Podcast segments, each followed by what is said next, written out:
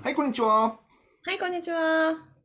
えー、ドイツにお住まいのオペラ演出家、釣り悦子さんと、お京都の能楽師松野博之がお送りしております、ノートオペラ対談です。どうぞよろしくお願いします。よろしくお願いします。えーとですね、えー、この間、Kindle の方で、えー、本を書かれているという話からですね、はい。あの、僕は実は Kindle 自体は使ってなかったんで、うんうんうん、おこれはこの機会にちょっと使おうと思ったんですね。ぜひ。で、あのね、僕の方は今最近ずっとね、TikTok を見てるんですよ。おお、私 TikTok 全然見たことないです。うん、いや、でね、あの、最初の頃、うん。TikTok が出だした頃に一度ダウンロードして、ダウンロードじゃなくてアプリを取って見たことがあるんですよね。でも、大体なんかまあ、例えば女の子がダンスしてるとかね、ああ。なんかそんな感じのやつばっかりで、何なのかよくわからなかったんですよ。で、それは最近、あのー、また改めて見るとですね、だいぶ変わってるなと、事情、事情が。うん、あのー、えっ、ー、と、なんていうのかな。その切り抜き YouTube の切り抜き動画とか結構流れててあのまあ言ったらこう YouTube 上でこう長い動画を流した反応がこの大事なところだけ切り取られているやつとかっていうのは結構ね見ててね時間も短いからおおっていうような。なるほど。え、それって YouTube で同じそのチャンネルの人が自分の自分の動画を短く切り切切り取って YouTube あのその TikTok にもあの自分のチャンネルがあって、そっちにも入れるっていう感じなんですか？の人もやはるし、うん、そのもっと有名な人だったらその切り取りの人が勝手に別全く違う人が切り取って勝手に上げてあるんですよ。でそれで拡散していくんですよ。えー、それって著作権どうなるの？いやもちろんその人が OK 出してる場合ですよ。うん。そう。だから例えばこの間のあの参議院選挙なんかでしたら、うん、その応援演説、応援っていうか、その、要は演説しはりますよね。うんうん、それを YouTuber の人とか、TikTok の人とかいっぱい撮ってるんですわ。うんうん、で、それを切り、あの、YouTube で流す人もいれば、切り取って TikTok で短い動画にして流す人もいて、そうすると、ブワーって拡散していくんですよ。なるほど。え、ちなみにさ、インスタグラムもリードって言って、なんかショート動画出せるじゃないですか。うんうん、あれよりは TikTok の方が長いんですか？えっとね、長さはね、TikTok も今もっと長くなって10分ぐらいいけるんですよ。ああ、え、じゃあすごい短い動画も長い動画もごちゃ混ぜって感じです。それともどそうなんです、そうなんです。そうなんです。うん。で、えっと、これについて僕も何の違いがあるんかなっていうのは不思議に思ってたんですよ。うん。で、あのーそれがね、えっと、まあ、あのーとある有名な人が、あのー説明をしてくれてて、うんうん。分かりやすかったんで、ちょっと言いますと、YouTube の方は検索なんですよね。うんうん、あの動画いっぱいありますし、たくさんのその昔の動画もあるあるわけですやんか。で、えー、自分が知りたいことがありました。うんうんうん、例えば、何でもいいです。まあ、まあ、コーヒーを飲むのに、コーヒーの入れ方を知りたいと。うんうん、自分で検索をかけるとコーヒーの動画がいっぱい出てくるわけですよ。そこから見ていくっていう形です。うんうん、で、TikTok の場合は、これが検索じゃないんですよね。もう勝手に全部、その、出てくるんですわ。あ、え、自分で検索入れないんですか？あと、なんか誰、お気に入りとかってしていったりするんですか？もちろん自分で検索をする場合もあるんですけれども、うん、勝手にもう、言うたら人間が検索することもめんどくさくなってるんですよ。へー。検索することもしなくていい。で、あらゆることが勝手に、あの、こう、こうやってす、あの、するだけで出てくると。え、それってでも自分が興味があるジャンルばっかり出てくるんですか？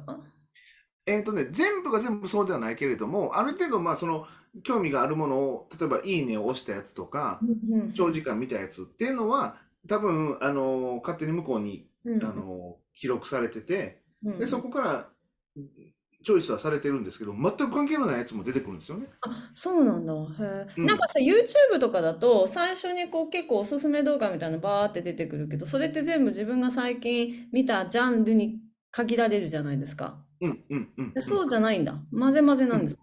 そのあれがもっと多岐にわたってるし、もっと多いんですよ。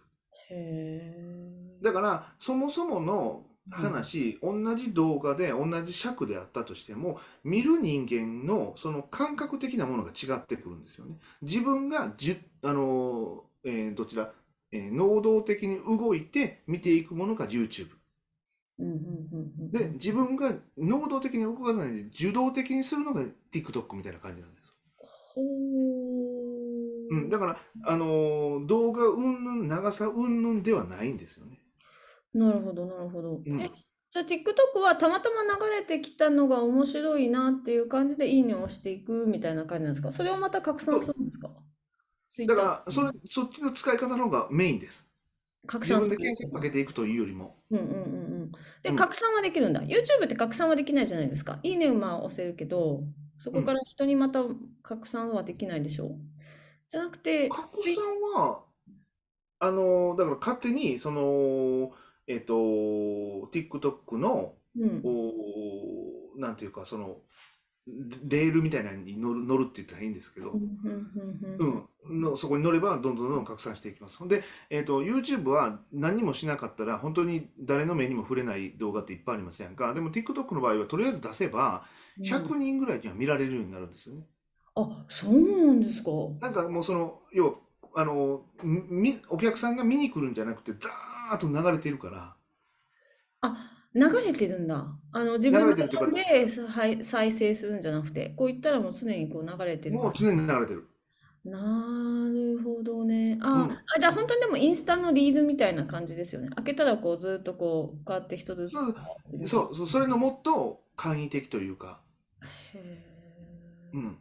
で、それでですね、うん。えっと、この間行ってきたんですけれども、岡山にで、あのー、まあ、社長さん、有限会社の社長さんなんですけれども、この社長さんが TikTok で従業員の人から、社長に何かして、何かしましょうみたいな感じで、うんうん、あの、流れてる動画があるんです。うんうん。で、なんかプロレス技とかしたりとかしてはるんですけど、で、それがたまたま僕のとこに流れてきたんですよ。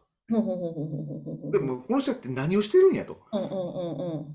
な、なんか気になりません？で、この会社、会社って言ってるけど、何の会社なんやとかって気になりませんか？で、うんうんこう調べると、岡山の会社やったんですわ。で、たまたま今度、その岡山でイベントをするんですよね。うんうんで、えっと、この間、別のよ、あの、舞台があって、岡山に行ってたんで、その、あの、ダイレクトメール、メッセージを送って、ちょっと、あの、社長にノーをさせませんか？みたいな感じでうん 言ってきたんです。おお。え、そそれでそそうの脳にさせ、脳させる動画、まだ TikTok 動画が出るんですか、じゃあ。あ、あの、もう僕の YouTube に上が上げてるんですけれども、社長に、その、能面ちょっとかけてもらったりとか、お扇子持って一緒にちょっと待ったりとかしてるのが流れてて、えー、そう、なんかね、もう本当に、あの、思った時に、うん。あのーなんか思いついたまんま行動して、そうですね。すると楽しいことが起こるんだなと。そうですね。あの、今さ、うんその、人とつながりやすくなりましたよね。なりました。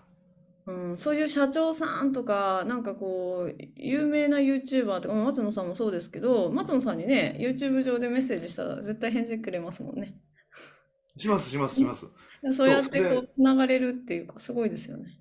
うん、あのーなんか今度、あのー僕と一緒によくキャンプ行ってる斉藤さんっていう人が、うんあのー舞台をするんですけれども、その彼も自分の舞台の、あのー前、脳の前に、えまあ、解説みたいなものを兼ねて、えー怪談説法っていうのをされてるお坊さんがやはるんです。それが YouTube でやってられて、結構なその再生回数されてる人なんですけれども、うんその人にこう直接コンタクトして、うん。あの自分が脳を舞う前にやってもらえませんかって言って。今度その人があの舞台上でしはるんですよ。だからそういうつながっていくことそうですよね。がうん。あの簡単にできるようになってきたし、であのなんか変に僕ら身構えてたんやなと思いました。うん。もっとなんかこなんかほら、テレビに映ってる人って芸能人特別みたいなイメージで、そんな人に直接コンタクトが取れるわけがないみたいなさ、イメージずっとあったじゃないですか。うんうんで、うん今やさ、テレビよりも YouTube とかの方がもうバーって広がってて、最近、あの、すごい売れてる YouTuber とか、テレビの取材断ったりとかするみたいですよね。うん。うん。ううんんテレビの方でこの番組やってくださいって言われても YouTuber がいや私僕のその範囲内でやりたいからあのテレビの方にみたいにしてねその自分のプロ、プロジェクトを常に守るっていう感じ。うん。その要するにどんどんどんどんこう YouTube の方に行ってますけどただそのじゃあ YouTuber のすごいすごい人たちがさやっぱりさなんかすごいんだって思うけどでも意外とこう一般人とあんまり変わんないみたいな。うんうん。ね。で、まあ、その、すごい人たちもそのピンからキリまでありますけど、多分そんなに今まで私たちが思ってたなんかこう芸能人でもうなんかいつもなんかアシスタントの人がついててずっとガードマンがいてみたいななんかそういう世界も今どんどんどんどん崩れてきててもう直接ね YouTube の人たちって本当にちゃんとねお返事したりくださったりとかするじゃないですか。そうやってもう本当個人個人でやっぱ連絡が取れるようになってる時代だなっていうのを思いますよね。